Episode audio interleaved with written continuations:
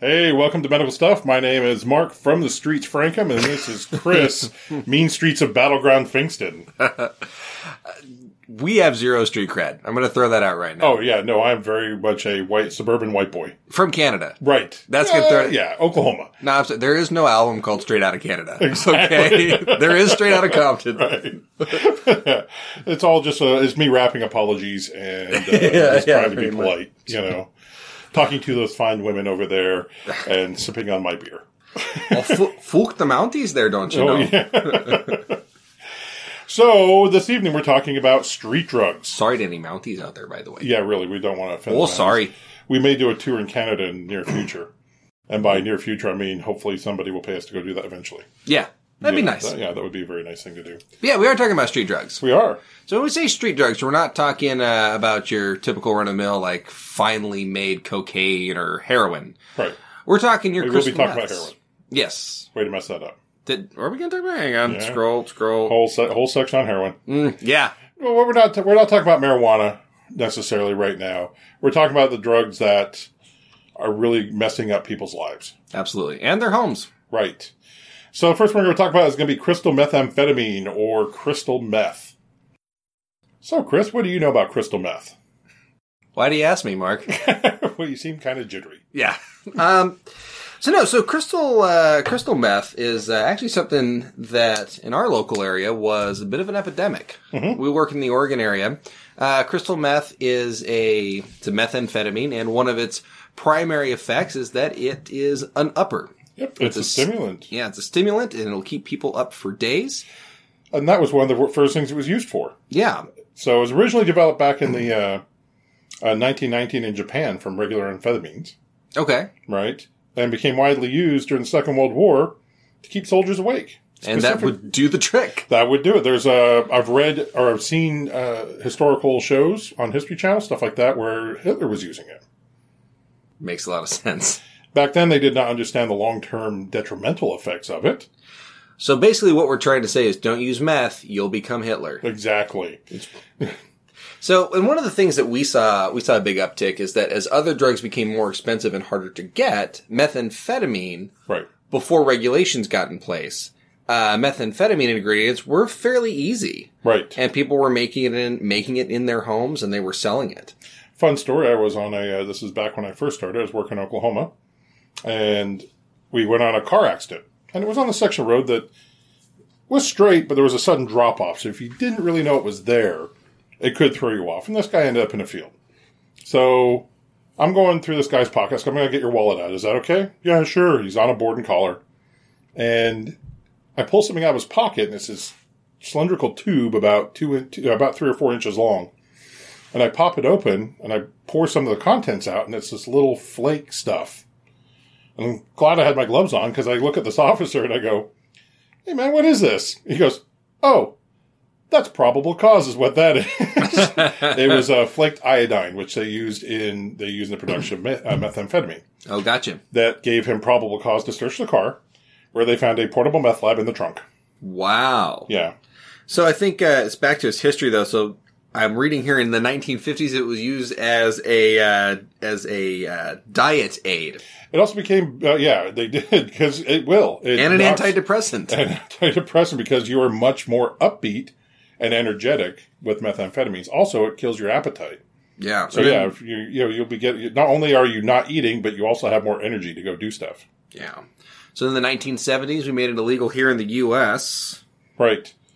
So after that, uh, American motorcycle gangs were really the ones that took over the trade, and it was used a lot in like in the trucker community. That's where it came up. Didn't it get the nickname biker coffee or biker biker juice? something There like some there when it's mixed with other stuff, it can be called that. Gotcha. Yeah, so it became very easy to make. It's also known as a stovetop drug because you don't need special equipment necessarily. Mm-hmm. I mean, Walter White may argue with that, but well, it depends on what you're going for. right, the Yeah. purity. So, you know, you don't really need a whole lot as long as you have an apartment with a stove and some basic equipment, Or an RV. right, or an RV, you can make meth. Yeah. You know, so I mean, some of the stuff. But the problem is, is that some of the stuff that goes into making meth because they're taking over the counter tablets of uh, Sudafed, pseudoephedrine. which is your stimulant, which is your your your your amphetamine type medication, and then you're mixing that with just all sorts of horrific things. Oh, let's see. Acetone, Yeah, ammonia. hydrochloric acid can be used. Oh, Jesus. Lithium. Yeah. Lithium found from batteries, by the way. We're not talking what you got at your pharmacy, although it is Right. still lithium. But in a much, yeah, So yeah, the red phosphorus found off of matchboxes. That's actually used in a few drugs we'll talk about today. Right. we're, we're going to be talking about crocodile later, and that's Right. used in that production as well. uh, Toluene, which is a, a brake fluid, it's also uh, an engine solvent. So if you're cleaning your engine, But don't forget sulfuric acid found in drain cleaner and toilet cleaner. or you know, sulfuric acid, which is lye. That's, so this is what's going into making the drug. The Absolutely. problem is, is that this also while you're doing this, you're heating it up, and it becomes a vapor form of these of these chemicals, Mhm. and it will soak into the walls of the place where you're living. Or you're Not to mention it's toxic to the user. It is. I was reading an article uh, about a family in Oregon, Southern Oregon, who moved into a house, and within days, the wife started having respiratory problems. The child started developing sores in his mouth because of the vapors that were in the house that were leached into the walls. Yeah. And it was it's that detrimental to the fact that the federal government in 2007 passed the uh, the EPA put out the Methamphetamine Remediation Research Act, which uh, they had to develop guide, guidelines for remediation of former methamphetamine labs. So if your house or an apartment or a motel room is found to have been a methamphetamine lab, they actually have guidelines they have to use to be able to clean that to make it habitable for human beings. And it looks like one of the big problems is that a lot of these things will permeate the drywall itself. It'll permeate into the studs. You have to go down to stud and clean the studs. Damn. Yeah. So, you know, takes two different efforts. The gross chemical removal, this is the process by which, you know, the law enforcement and the DEA remove the obvious dangers from the site. Now, in EMS, how does this affect us? Well, if we go into a house we don't realize that it's a methamphetamine lab, it's dangerous. These things are explosive. These things blow up on a regular basis, on top of being exposed to the chemicals that are in the air and in the wall. We walk into so many houses and Mm-hmm. there's so many hazards from dogs to animals to the people inside that this is just kind of one more thing that now we get to worry about. Right. Now, it wasn't until the 2000s that at least our state, Oregon, started imposing um, strong restrictions on pseudoephedrine, medications containing pseudoephedrine. Right. You have to actually show an ID and be put into a log every time you buy it. Well, and that's in Washington state. In Oregon, it's prescription only. Oh, really? Can't get it here, yeah, without a prescription. Oh. I know this every cold season. I am I am absolutely reminded of that fact Yeah. because the stuff works great Right. for a code, uh, code, a cold. We do not give this Not good code for 99. not good for a code at all. Uh, a code, in case you're not aware, is uh, someone's not breathing no pulse. Yeah, cardiac arrest. CPR Not- is being done. Yeah. Someone get the Sudafed quick. Stick it up a nostril, call it good. Um, yeah, and so there's been a lot of regulation which has uh, increased the cost of making methamphetamine uh, because finding the pseudoephedrine now takes more of an effort. Right. Well, unfortunately, what's made it also made it do is it makes it go into the uh, black market. It does. You know. So when you're trying to clean it, you, you obviously, like I said, you have the gross chemical removal. Uh, this does not remove any chemical spills or residues or anything else. There, you have to do is called a clandestine clandestine remediation. I'm assuming they mean fire? what? I'm thinking fire at that point. No, no, no, no, no. The, the but to me, a clandestine remediation means like they, they don't meet at the house. They all come in separately through different doors at night. You know, they all nod each other and touch touch the sides of their nose. well, it's clandestine, clandestine. You know, but no, this is the this cleans the interior of the structure. Um, it can be also the surrounding land, surface waters, groundwater by EPA approved or National Crime Scene Cleanup Association certified company Jesus. you know, this is removing their, they have to take it down to the stud and then they have to clean, cleanse the studs and everything with a chemical to clear out all this stuff to make it safe for people to live, to, to people to live in here. So this is from the beginning to the end, from the making, from the, you know, from the production of it to the ingestion of it.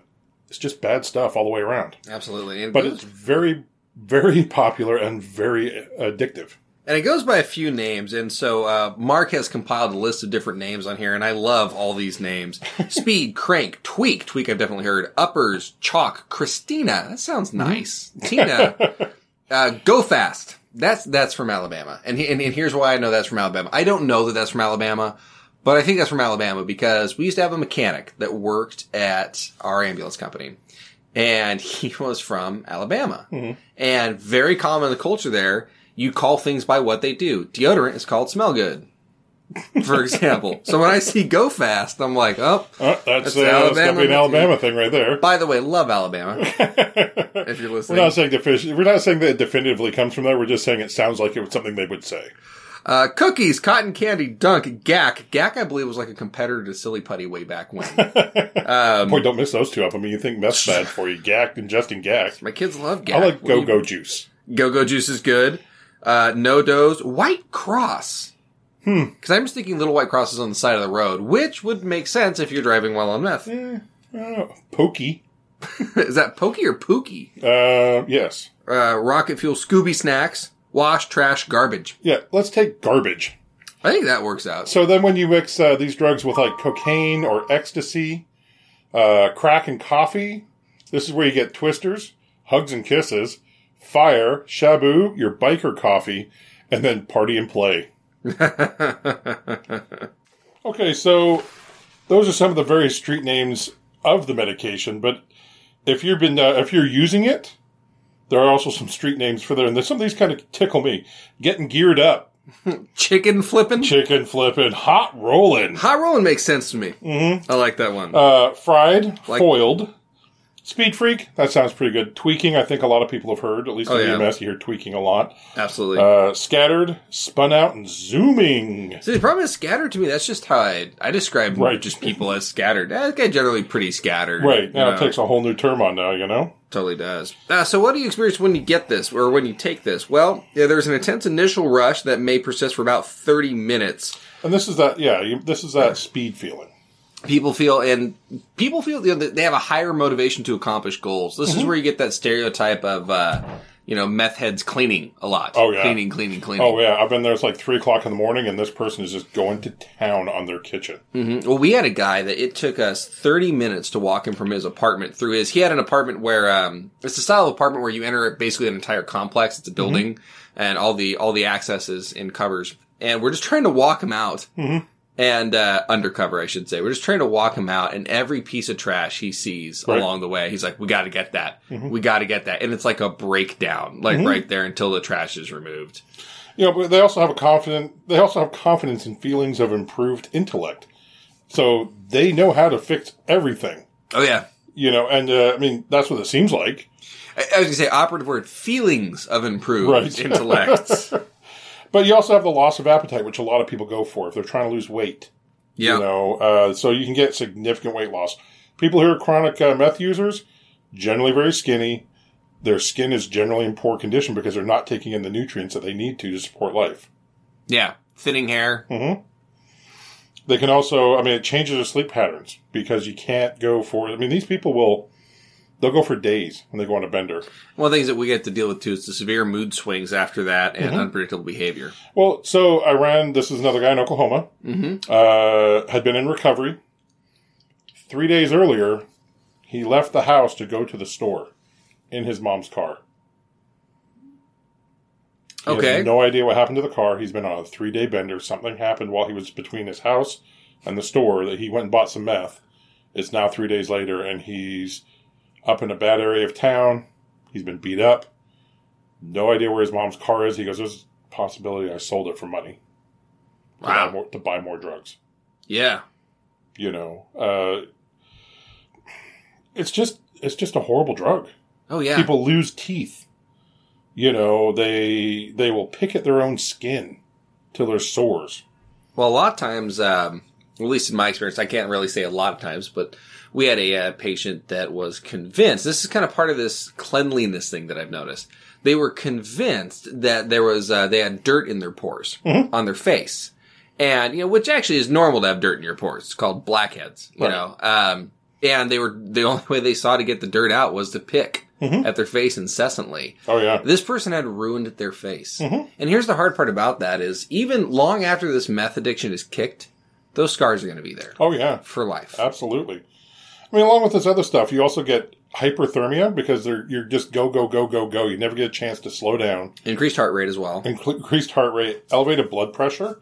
But you know these can be the patients that die because they just don't stop. We have to be careful in EMS that we don't overexert these people trying to contain them. So maybe this is out of step with the tone we're taking, but when he said they just don't stop, immediately "Don't Stop Believing" popped into my head.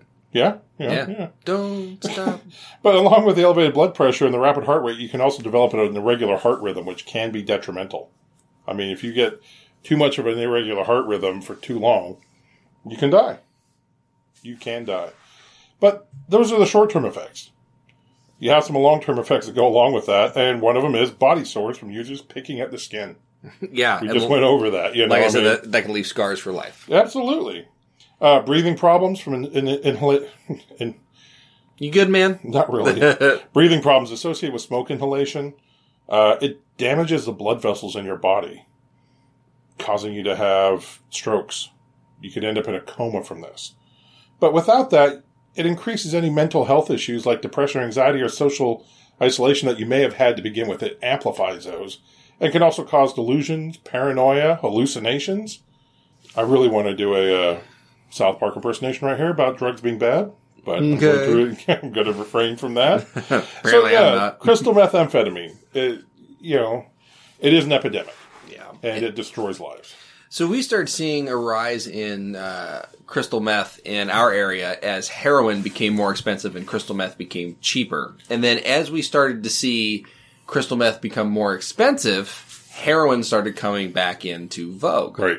And so why don't we talk about heroin? Okay. The H. So heroin uh, is an opiate derivative, and we're going to do a whole show in the near future on opiates and their history and what a lot of people are talking about in the news.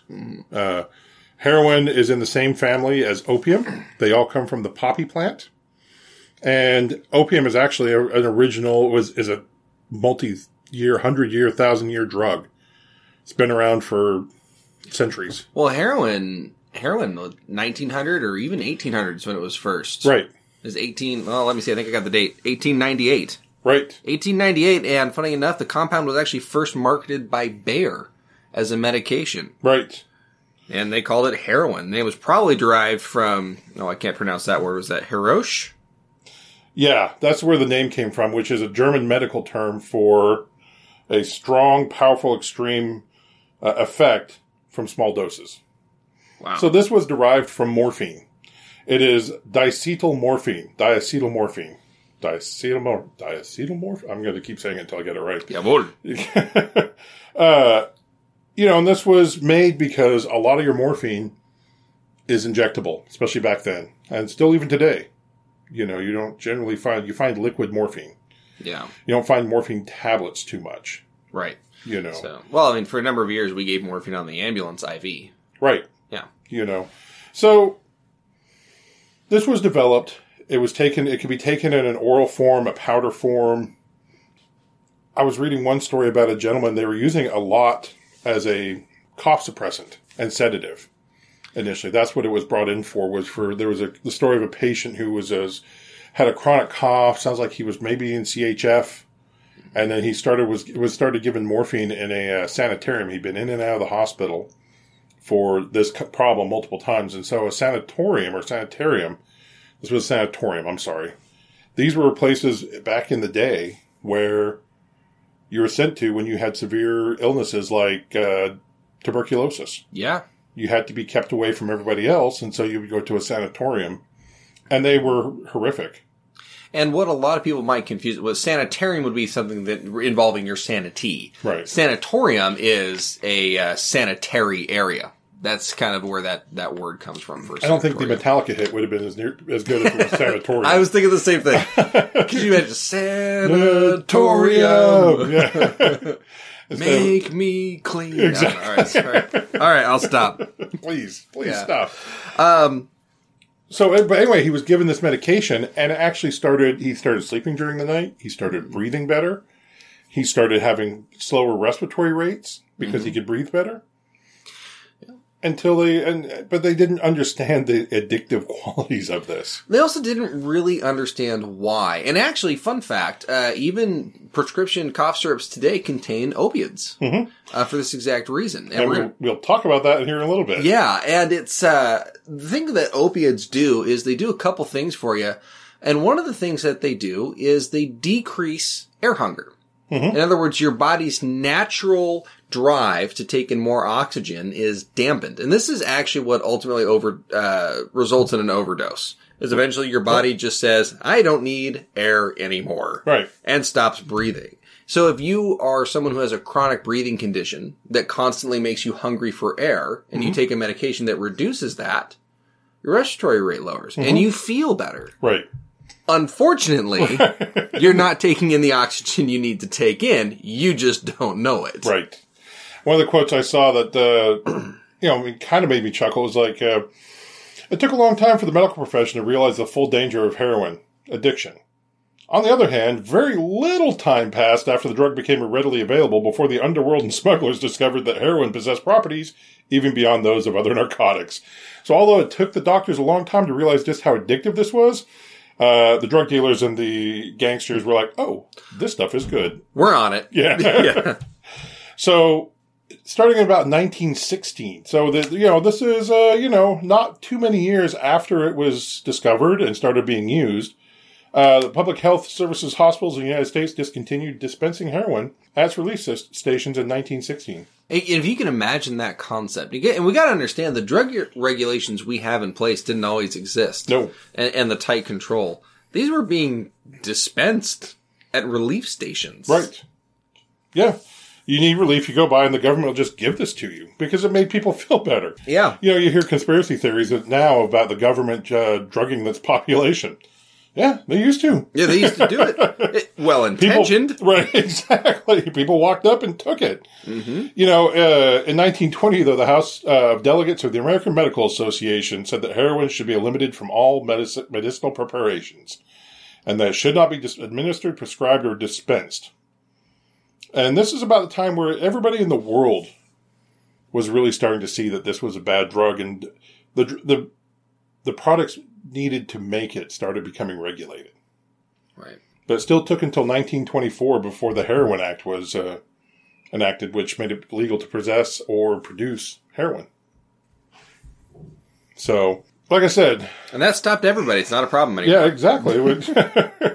Bam, right there. So there's actually a couple different forms of heroin.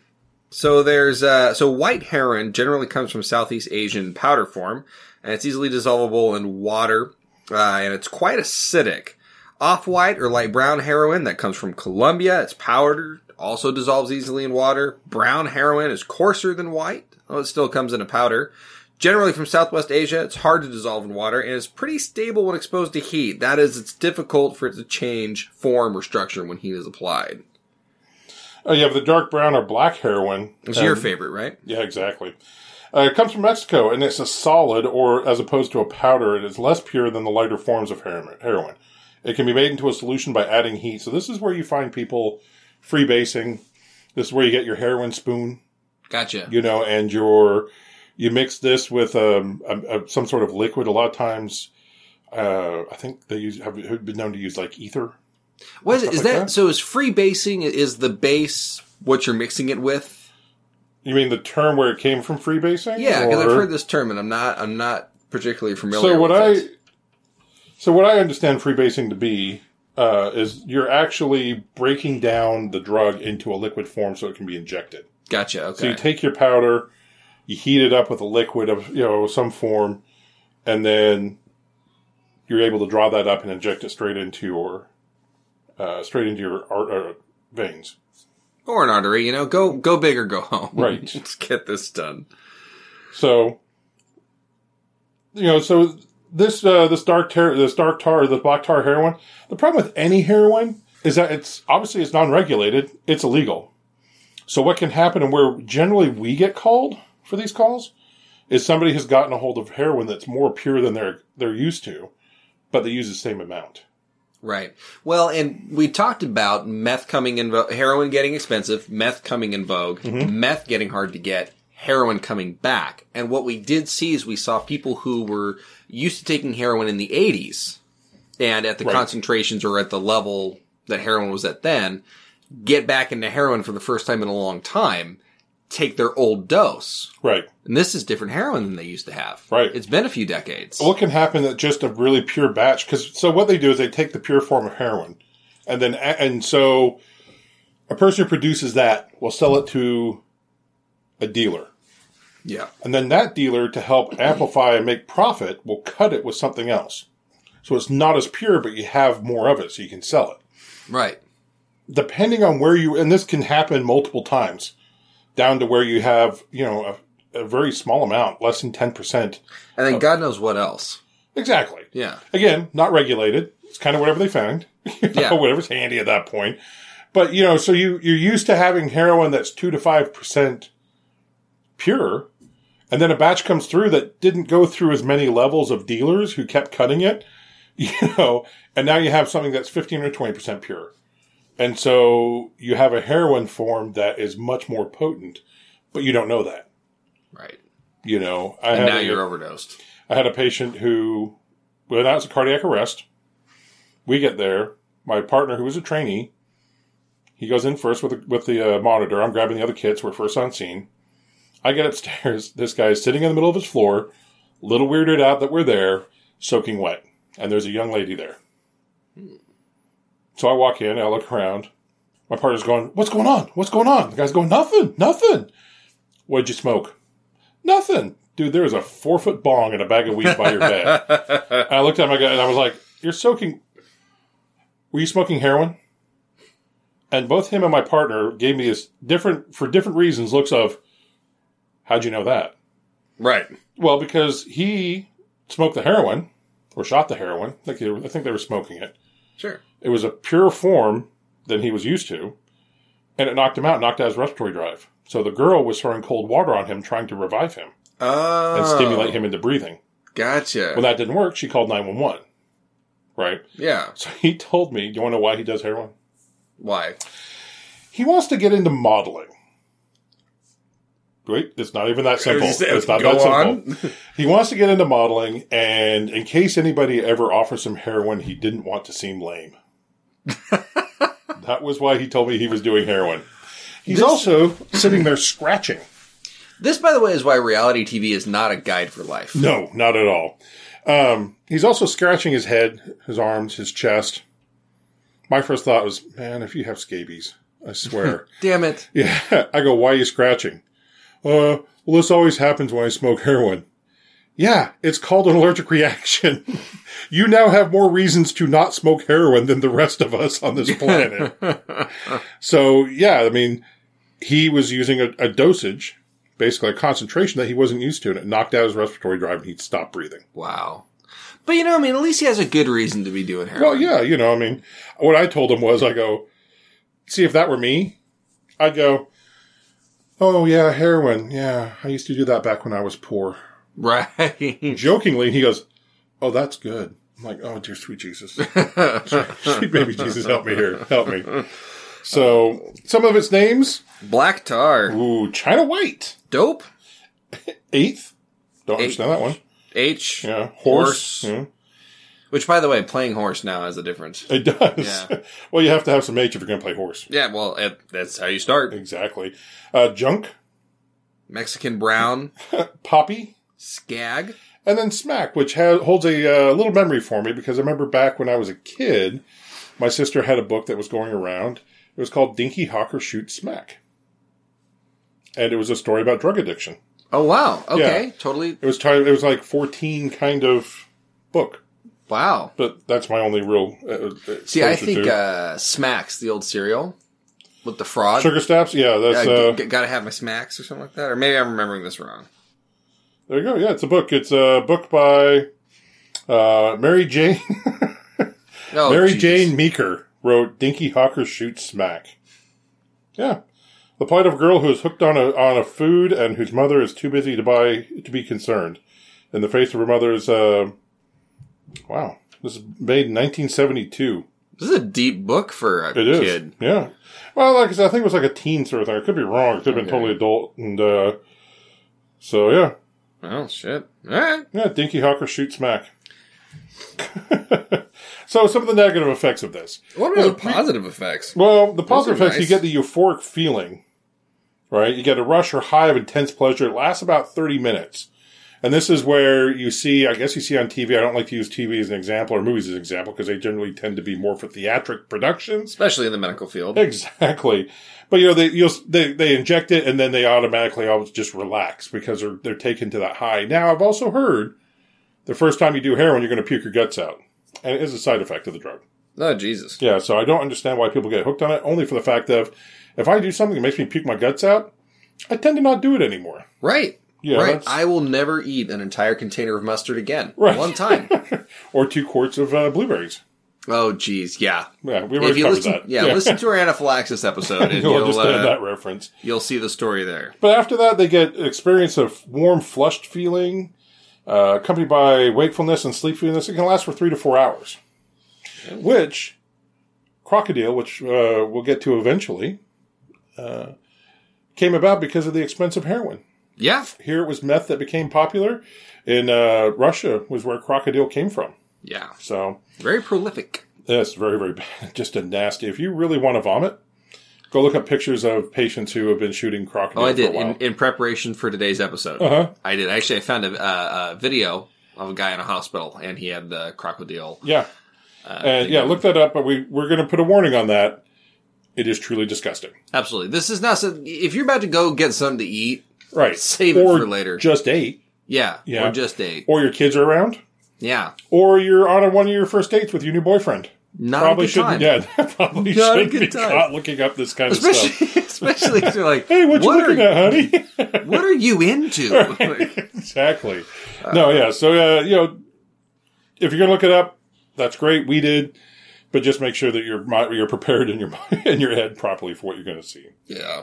So, negative effects. It causes severe brain deterioration. These people just end up having a long term deterioration of their ability of cognitive abilities. Yeah. And so a lot of some of that is going to come from, and the problem with opiates, as we mentioned earlier, is that that air hunger decreases. Mhm. So they don't breathe as much. You get less oxygen. You can have hypoxic brain injuries from this. Hypoxic brain injury is just not enough oxygen to the brain. Right. Brain deteriorates.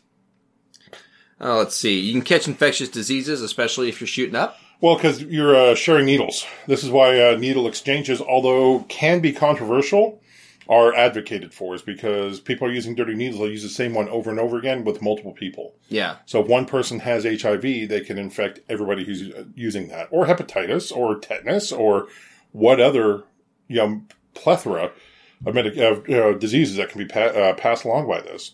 It can collapse your veins. It can actually do damage to the veins right in the area to the point that they just stop functioning. Well, this is actually one of the things we'll even see because we start IVs for a living. Right. and uh, which is essentially the same idea. You're putting a needle into a Right. vein, and this causes physical damage, and they will scar.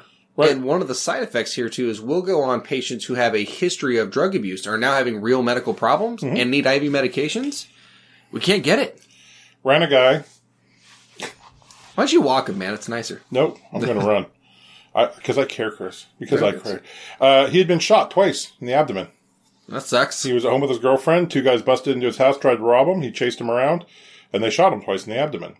Could not get an IV on this guy, and he told us straight up, "You're not going to get an IV on me. I was a drug user for many, a drug user for many years, an IV drug user, and my veins are crap." Damn. And he was right. We did not get an IV on him. Yeah. So, That's sad. um, constipation, which is a very common side effect of opioids. Yeah, we actually see that a lot of people with a lot of people have prescription pain meds as Mm-hmm. well. They're often prescribed a prescription pain med, which is an opioid, Right. and a uh, laxative as well. Right. Uh, it can cause decreased blood pressure. One of the side effects of opiates is that it causes your uh, vasculature to dilate. And if you listen to our cardiac episode, you'll learn that, you know, three things are needed to have good blood pressure. One of them is the size of the container, which is your vasculature, the amount of fluid you have in there, and then the pump. Yeah, and so if those veins get too big, you drop pressure. Right? Although we'll actually use it as a treatment sometimes. Um, when so Heroin? morph, uh, not not heroin, but Oh. morphine as an as an opioid uh, was a common treatment uh, for cardiac chest pain, Mhm. and you because it would cause some vasculature. Well, we still use fentanyl. yeah, we do. We still use fentanyl for cardiac Can have the same effects. It dilates the vasculature. Yeah. Um, so when you do that, lowers your blood pressure. But it can also, for some strange reason, they put these together, lower your libido. Damn. Yeah. So, but it can also slow your breathing and your pulse, which we were talking about. Now, if you couple the fact that it slowed your breathing down and decreased your drive to breathe, and it's altered your mental status so you're not really aware of what's going around you, it can also induce vomiting, which can cause you to aspirate the vomit, causing huge infections, pneumonia. hmm And pneumonia can be lethal. Absolutely. Yeah, in fact, especially uh, in a in a demographic that don't generally seek help from emergency services because of their use of heroin. They're averse because they they know that if they go to the hospital and you know there's a possibility the cops will be called, stuff like that. And it's not overly true necessarily if that happens, but it still makes them very very leery of emergency services. yeah. Yeah, so that's uh, some of the down low on heroin. Let's talk about something a little newer. Really? Yeah. How new you want to go? Let's go with lean. Lean. So wow, you're going new. Purple drank. Right. so, staying in the opioid vein of things, ah, opioid Ah, vein, ah, heroin, ah. That's terrible. Go Yeah. ahead. So, lean started in Texas within since the 2000s. Uh, I was watching an episode of a show called Black Market, and they were talking to people, and it started really predominantly in the Houston area, from what I understand. okay. You know, and this is a it's a party drug. Mhm. Uh, it's called lean, and what it is is it's they mix together a cough suppressant, uh, cough suppressant that has codeine or promethazine or both in it. So they have to illegally get a hold of this cough syrup. Then they mix it with a pop, predominantly like a Sprite, but they can use any sort of soda. And then Jolly Ranchers thrown in and dissolved to help cover up the taste of the cough medicine. Oh wow. Yeah, so Probably grape Jolly Rancher, I'd imagine, if we're going for purple. well, yeah, well, apparently the purple comes from the purple drink. The name purple drink comes from the fact that the uh, cough syrup makes it uh, purple. Oh, fair That's where it comes from. Yeah. Um, again, this this is uh, codeine cough syrup, so they're very dangerous because codeine can be a very po- powerful drug. Yeah, and just like the other opiates we've talked about, heroin, um, has those same side effects of decreasing air hunger. People don't want to breathe as much, and so their body won't. And that's pretty much what the overdose is: is your body no is so respiratory depressed. That's what that's called, respiratory depression. Uh, that you don't take in enough air, and you die. Right. The prescription cough syrup makes it dangerous because codeine, like any other opioid, can be very, very addictive. Another problem with this drug is that drink to drink, literally, you don't know the strength of it because People- they're mixing it right there at the table. Yeah, Jer- And- suddenly Jerry takes over, and now you've got more.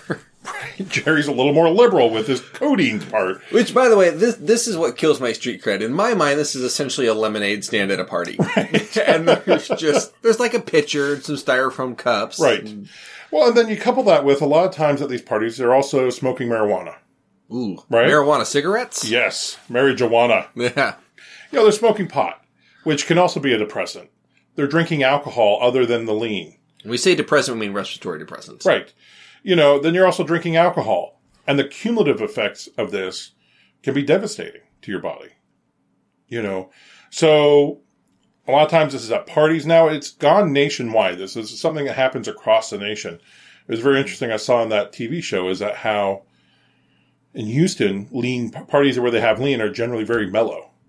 Whereas Yeah. when you go to other parts of the country, it's they actually there's actually much more rambunctious and can be very dangerous. It doesn't really mellow out the party the way it does in Houston. Yeah, You know, and I believe that I, I believe that this was uh, made popular by in the uh, hip hop scene, uh, more of Yes. the uh, southern rap. Yep. Uh, oh yeah, and the uh, and the show that I was watching, it was a lot of recording rap artists and everything like that. They would have recording episodes or like uh, their this, and these are well actually. Um, now that you mentioned that, there was uh, I believe it was Little Wayne. Yeah, well, so there's a, there's a story behind there that you might have actually seen. This was actually in August of 2017. One of the major pushers of Purple Drink was a guy that went by the name of uh, Harry. uh, Well, it's Harrison Garcia's his name. Cuban Harry was his nickname, and he was the self-proclaimed CEO of Purple Drank. And so he had a his Instagram account had some thirty six thousand followers, and he was kind of a figure. And there's pictures of him with Chris Brown, Lil Wayne, uh, some of these celebrities, and they he, he actually posted enough evidence against himself on Instagram to implicate himself as one of the major dealers and one of the major pushers of Purple Drank. Really? Yeah, so he was uh, responsible for really, I guess, it was the South Florida scene. Right. And just pumping that full of purple drink. Right. And because he was selling the ingredients, he's making money. Oh yeah. And so, but yeah, he, he basically posted enough photographic evidence of himself that he was uh, arrested by police. If And, you're, gonna go, if you're gonna go to jail, you might as well do the work for the police for them. which is nice. You I mean, know, I'm sure the police. I'm sure the police thanked him for it. So you keep calling it purple drink, but it also goes by a couple other different names: purple lean, Mm-hmm. uh, sizzurp, Sizzurp. sizzurp, dirty sprite, and lean drink.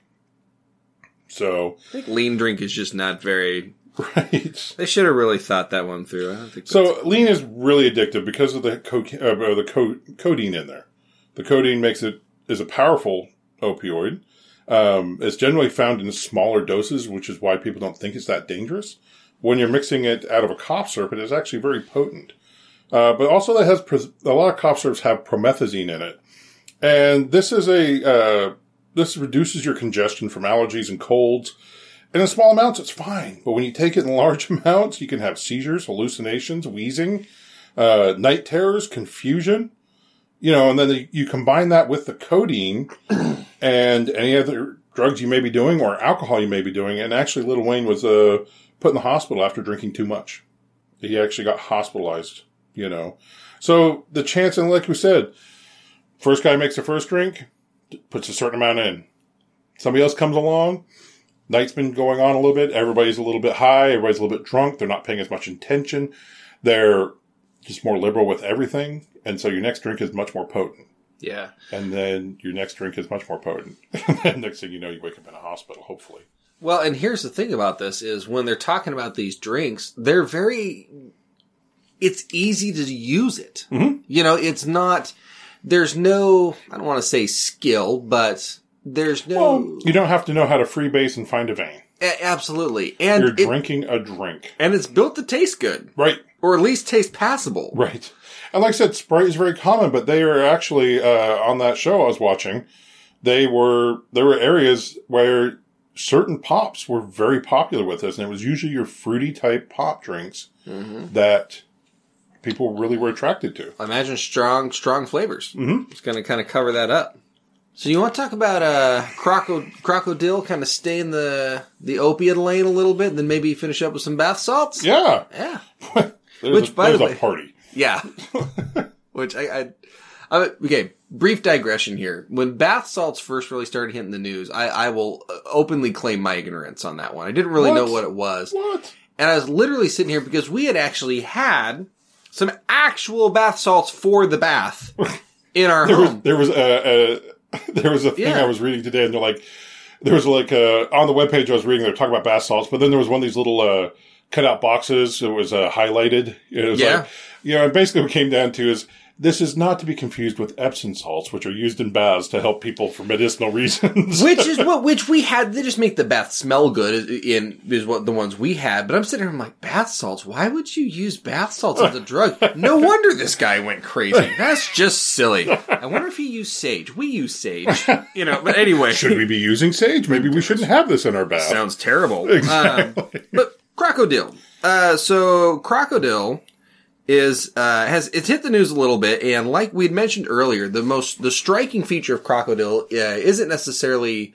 um, the fact that it's addictive or or like what it does to get people high. It's that what it can do to the flesh. So well, because everything they mix it with. as ap- yeah, and we're gonna get to that ingredients list. Well, and, and, that's- again, this is kind of a newer drug.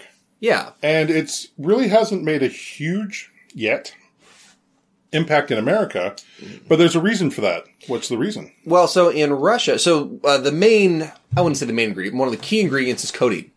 And so in Russia, it's available over the counter, Right, and here it's not. right, And so what, what happened? So in about 2002, this is when it really started showing up, and it was primarily in Russia, actually in uh, Siberia, that area.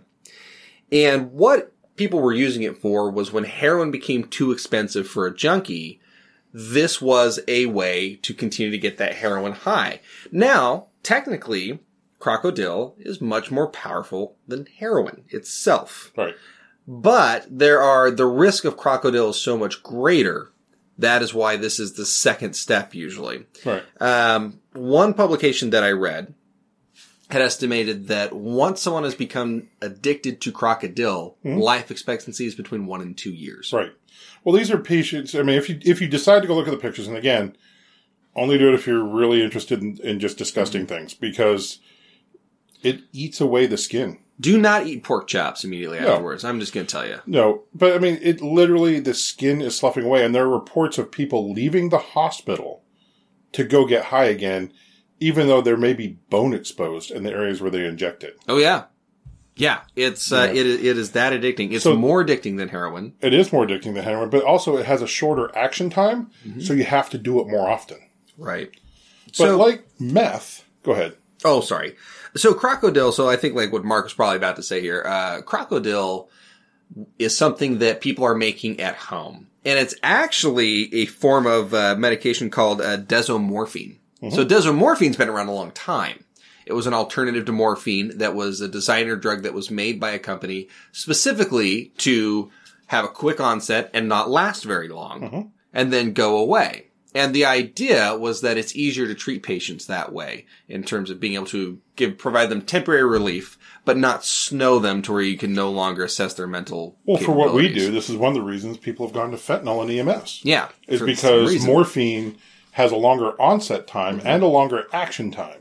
So we can give patients fentanyl. It takes effect more quickly, but once you get to the hospital, it wears off more quickly. And that allows physicians to examine. Unfortunately, pain is part of any examination. Right. And so we got to kind of know where you're at. But then they, but then they, if they find that the patient doesn't need longer term analgesics, they can, you know, they don't get the morphine. But if they do, then they can move on to medications that have a longer action time. Yeah. So what ends up happening for them to make this, they purchase uh, codeine again over the counter in Russia, and they mix it with paint thinner, gasoline, Iodine. iodine, and then uh, red phosphorus again from match heads. Here's This is, I mean, th- this is the same stuff you're making meth with. yeah, And when we talked about how bad meth was for your body, this stuff is even worse. yeah. Oh, and here's a tip, folks. Really quick, if you know, if you notice the theme, if one of the ingredients could say power an automobile, you probably shouldn't. If you could light your it. cigarette with it, Yeah, you know? exactly. If you if you if you are cooking if you are lighting um if you're lighting up your crack pipe with it, Right. then you don't need to use it as a drug. then you don't need to be smoking it with the crack, Yeah, absolutely. you know. But this, uh, so this medication, one of the reasons it's so bad, is highly, highly, highly addictive. Mm-hmm. So, but it's also got the shorter action time. You got to keep going back. So you have so whereas you would do one, maybe two heroin once, maybe twice in a day, now you're doing it four and five times in a day. And this is extremely destructive because you're injecting it straight into the skin with these this iodine, this paint thinner mixed in and you know cooked into this. Mm-hmm. And it will actually cause the reason it's called crocodile makes your skin look like crocodile skin. because it gives you be- before it starts sloughing off, it will give you a scaly skin just like a crocodile. What these are is a bunch of small little blisters. Mm-hmm. So essentially, you're getting chemical burns Right? under there, and this is an effect that happens when something called extravasation occurs, and that is when whatever that was supposed to be injected into the vein gets outside of the vein and, into the surrounding tissues. Now, bear in mind, you can actually hit the vein just fine and have this occur, mm-hmm. especially when you're in- injecting things like paint thinner and gasoline, because they will actually destroy and break down the vein. Right. When you go back to that same vein again and again, you could otherwise hit it, and then that time when you push, because the vein's been so destroyed, it now seeps out into the surrounding tissues. Mm-hmm. And that's what causes this crocodile. Mm-hmm. And it will destroy the surrounding flesh right down to the bone. Uh, well, I mean, we talk about it become scaly. It can also become gangrenous. So you get gangrene from using this. And then if it gets to that point, your only option is amputation. Right. And keep in mind, it's not just the, if you're at the point of getting gangrene, you also have, you're also just a few steps away from becoming what we could call septic. Any infection that you can Mm-hmm. Oh. now get at the uh, few site. steps away, Yeah. You're probably there. Yeah, you're going septic because your body is dying. You're waiting for the butler to open the door before you walk into the sepsis land. Right. Like that's where you're at. And what sepsis is is when an infection goes from a localized spot, which would be the injection site, uh, and spreads throughout the rest of your body. Right. That's called septicemia. Becomes systemic. yeah. And that's lethal. In addition to the drug being lethal because it's a respiratory depressant, just like the other opioids we talked about. Right. Yeah. You know, so uh, like I said, meth is horrible. This stuff is worse. Yeah. Thankfully, is not spread in the North American region because of the regulation of codeine, so it becomes much more difficult. And I believe they've been talking about, and it may have changed that codeine may not be available over the counter in Russia now. I'm not sure. I didn't actually look that up. I didn't either. So, you know, may, hopefully they've changed the rules. Maybe they have, maybe they haven't. I don't know. But Yeah. so let's bring it on home with bath salts. Yeah. Not that's the Epsom salts that you put in your bath. So this first broke the news to me. I first heard about bath salts. I actually believe you sent me a link. This was before we ever did the podcast. Right. And uh, I mean, so so Mark and I, like anybody, we like our zombie movies. Right. And one of the early stories that I recall was there was a a man had chased down somebody that I don't even think he knew and beat them and ate their face. Was chewing on their face when the cops got there. Yeah. And I believe he was shot Mm-hmm. too. Yeah, I was chewing on the patient's face, uh, or the other person's face, which then became a patient, uh, when they got there. And that was the first time I heard about bath salts. And yes, that was when I'm like, oh man, Yeah. we got some of these in our house. This is exactly. then I read and I'm like, oh, Oh yeah, that's uh, not the same thing. Absolutely not the same thing. feel kind of dumb now. Right. so this is uh, they're synthetic cathinones such as mephedrone, which are similarly chemically similar to cathinone, which are naturally found in a plant. Now these are these were first synthesized in the 20s, but it never really took off until the beginning of the 21st century, around 2000 2002. Uh, where they were kind of rediscovered by these underground chemist labs, where what these are is they are non-regulated, obviously being underground, uh, but they have everything they need. That a professional, this would be the Walter Whites. Yeah. These are professional chemists. They know what they're doing, and they're making designer drugs out of things that aren't illegal. Right. So when they bath salts first came out, for why were they called bath salts? I believe just so they could ship them a little more incognito. It And they could sell them because it was never meant to be taken. It's like a spice, the drug spice, which is a synthetic THC. Yeah. uh, was never intended by the manufacturer to be ingested. It was sold as an incense. So it wasn't illegal. Or therefore not And what regulated you- by the FDA. Right. And what you do with it after you purchase it is not on us. You know, that, where we sell it as a bath salt. Wow. So, yeah. It's, and so, but again, even if they sold it to be ingested, it wasn't illegal, other than it was unregulated. Yeah. Wow. because these were drugs that just they were perfectly legal because nobody had ever used them before. I mean, these things, uh, thousands of these drugs are made every year, and they can be made for completely legitimate reasons. Now, this is a completely legitimate drug that I'm going to get getting ready to talk to, but Rogaine for men. Why was it developed? Grow hair? No, it was an antihypertensive. Really? And they, yeah, it was an antihypertensive, and they found that uh, when applied topically, it increased hair growth. Oh wow. Well, it's So kind of they uh, they cut bait on the on the antihypertensive line, and they went straight for male egos. well, and let's talk about Viagra. Yeah, Viagra, Viagra actually started out as an alternative to nitroglycerin. So Mm-hmm. we give nitroglycerin for people who are having angina, which is chest pain. or heart attack. Yeah, or heart attack. And the idea behind that is it causes that vasodilation. So if you do have an infarction or basically a clog in a pipe to the mm-hmm. blood flow to the heart, um, this helps dilate those pipes to allow blood flow around that mm-hmm. problem area. And what they were working on was a medication that would be more targeted mm-hmm. because the side effect of nitroglycerin is it also drops the entire body's blood pressure by causing vasodilation. You know it's working when they give you when it gives you a headache. Yeah, and so they were working on a medication that'd be more targeted. They just, and it is Right. They just missed the target. the target's not the heart, Yeah, and again, they're like, "Hey, male egos." right?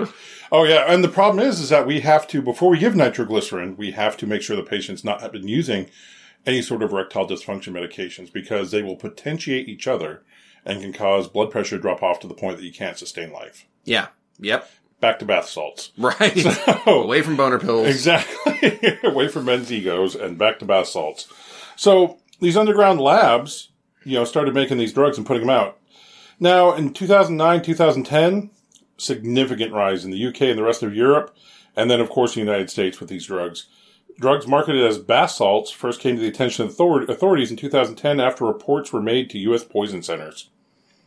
You know, and then that was around that time, I believe, that this story came out. But at that point, they're being sold in gas stations and head shops, you know, Everywhere. and it made them easier to obtain than cigarettes and alcohol because there was no regulation on these things. You could go into the right gas station. It's not regulated. It's not illegal to sell to somebody who's 18 or 16 or however. Five. Yeah. I mean, so That might be an exaggeration. That's probably an exaggeration, but um, they can also be bought online and sold in packets. So the ability to get this was tremendously increased Yeah. until 2011. Yeah. And then the DEA had an emergency scheduling of the uh, MDPV, which was the main ingredients The in this. cathinode, is that what that is? Ca- uh, yes. Okay. It's um, I had that down somewhere and I can't find it right now. Uh, but it was signed into in July 2012. President Obama signed a law banning mephedrone, the main character, uh, the main uh, component in it, uh, the methylone and the MDVP, which uh, they're all common ingredients in bath salts. So again, they're in these underground chem labs. They're coming out as very pure, very good, and to this day, we're still seeing these drugs occasionally come out where it's a designer tr- uh, designer drug. There was one a couple years ago that came through uh, our area. It was called I want to say like I twenty five, Okay. and it caused seizures and everything else. This my first introduction to this was a sixteen year old kid who was being held down and was handcuffed, buck naked, after running around in an apartment complex, screaming and yelling. And a couple people, a couple kind citizens had detained him Oh boy. in the grass on his face. they were, you know, and called 911. Actually, they didn't call 911. They're getting ready to call 911. And a state trooper who was going home for dinner happened to be driving by. and I was like, I looked up, I go, oh, that sucks. Yeah. Yeah. He's want to get home, have a little bit of lunch, you know, Yeah. have dinner with his family. Uh, he was very Not appreciative. today. Yeah, well, he was very appreciative because he was going to follow us to the hospital. You know, I was like, well, he's under the age of 18. He's completely whacked out of his head. I said, we can take him on implied consent. His, you know, Yeah. we can't don't. refuse. We're not going to let him out if he wants to get out of the back of the rig. So, Sometimes we need police officers to do what's called a police officer's hold if someone doesn't want to go with us. right. So. So, yeah, I was like, yeah, we can take him under implied consent. He's like, oh, great. So, well, well, yeah, okay, I'll come and have dinner then. You know, right. But we end up having to four point restraint this kid to the gurney with soft restraints because he was just so out of his head. Only thing he would yell the whole way to the hospital was, It's in my butt! It's in my butt! Well, did you look? well, I told my partner it was his last day of training, Uh, and I go, you know, that sounds like a chief complaint to right. me. he said, you know, an excellent paramedic would look to make sure. He goes, you know, I've always been very comfortable as a C student. you know what? Good response. Yeah. Good a really response. good response. Let's see. This also goes by Bliss, Cloud Nine, Lunar Wave. See, I would Yeah. take something called Lunar Wave. we all know that you cannot handle your drugs, Vanilla Sky. right? That's a good. That's a good. That sounds like something. That sounds like a plug-in, like a wall outlet plug-in to make your house Oh, yeah. nice. Uh, White Lightning. White. li- I like how. By the way, White Lightning, no G on the end. That's- Uh, that may have been the way it is spelt. That may have been piss poor typing on my part. no, let's go with the way it's spelled. That's that's a better story. What does this do for people though? So let's see. It's actually. It's similar to cocaine, but 10 times more powerful. Oh, that's exciting. So MP, uh, here it is. I finally found the thing. The MDPV. It's uh, methyl lenadioxa dioxyprovalerone. Bless you. Provo- provalerone. Yeah. Um, MDPV, those, those who know. Yeah. It's, MDPV. yeah. You got Not- the mid piv? Yeah. uh, ten times more powerful than cocaine, uh, and it's just, uh, and it's the most common synthetic cathinone found in blood and urine of patients admitted to emergency departments after taking bath salts. And the bad side of this thing is paranoia, extreme and unreasonable distrust of others, Oh, yes. hallucinations. Although, now here's the thing: the paranoia and the hallucinations that makes sense for the uh, eating of the face. Next one on the list, though, is increased friendliness Well, it depends on how you define friendliness. Chris. and You know? sex drive, because that's the next one. Right. Increased sex drive. Increased sex drive, uh, panic attacks. that makes sense. Then this last one, we kind of touched on this a little while ago, is excited delirium. Yeah, This is actually becoming a problem for people in emergency services, police departments, EMS professionals, because these are patients that they are amped up on these drugs. They are so out of touch with reality, you just can't make sense with them. no, Uh, there are some videos uh, online. You can see one particular of a guy who's at home and he's like in his 20s and he's a good sized guy and he's buck naked. These people tend to be naked. Um, they don't understand what's going on around them. And when they feel threatened, they will fight. And you are the enemy, and, and, and you're not just an enemy; you are a life-threatening Right. enemy. These people are not just trying to defend themselves, they are fighting for their life. That is the only time I've ever been scared in the back of an ambulance. Well, I don't know if it's the only time, but it's one of the few times where I've been legitimately scared in the back of an ambulance. And I'm going to admit, this was like a 14, 15 year old girl. Right. But she'd got, here's what a lot of people don't, don't understand. One person, especially on drugs, but even, even not, uh, to restrain one essentially full grown adult, that's all your energy. Uh huh. It- It's not like you're going to do that and get your IV ready. Right. And so basically what I did was To we do were- it safely, we Oh, yeah. generally have five, six people Yeah. to strap down one person. Well, she was, she she was a little out of her gourd before we started transport, but nothing, nothing that I would have had any indicator to need to take extra people with me. Right. And we were just a few blocks away from a from a local hospital, and when we got maybe two more blocks. She decided it's on. And she'd been kind of fighting her safety belts the entire time. And finally she had gotten them off. And she starts, uh, and I'm on the bench. And I'm thinking she's going to go for the back door, which here's my policy. I will slow down. And well, slow down. I don't want you to hurt yourself. Right. But at the same time, I am not going to get hurt Right. or risk going out that door with you. Right. That's your choice. I'm sorry you've made bad choices today. Well, she didn't. Straight for me.